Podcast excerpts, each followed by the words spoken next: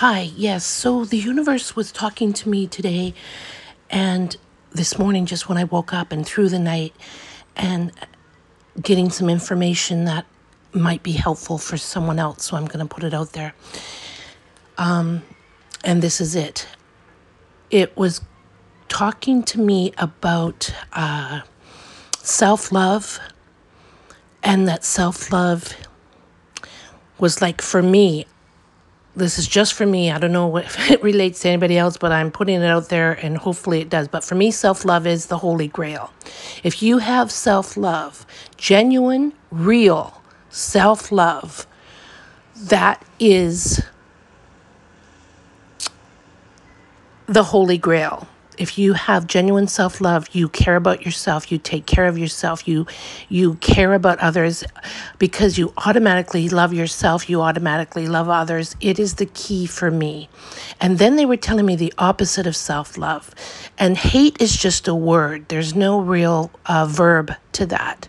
But what it was what they were explaining to me what hate is is judgment.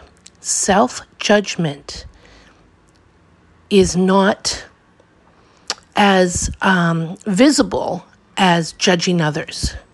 Judging others, and we all know that what we do to others, we do unto ourselves tenfold. So, judging others is actually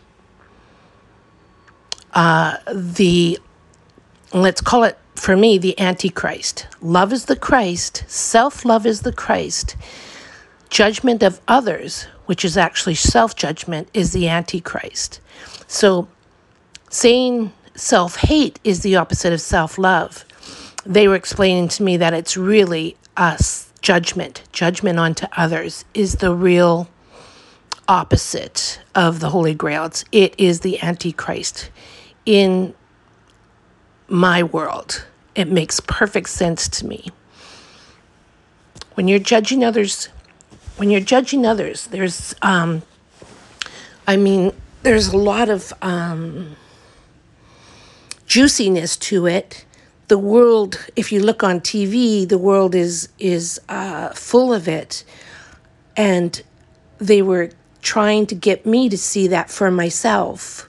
That would be the key to where to start to um, be very, very conscious of that. When you're judging others, you're judging yourself. That is the self hate, and then the self love can't come in. Anyway, I'm just putting that out there. I know it's a real um, easy message. Maybe people already understand that. Maybe it doesn't relate to them. Maybe they don't see it that way. But maybe there's something in there that might help you. And I just hope so. And I'm going to work on that on myself. Anyway, love you out there and take great care. Okay, bye.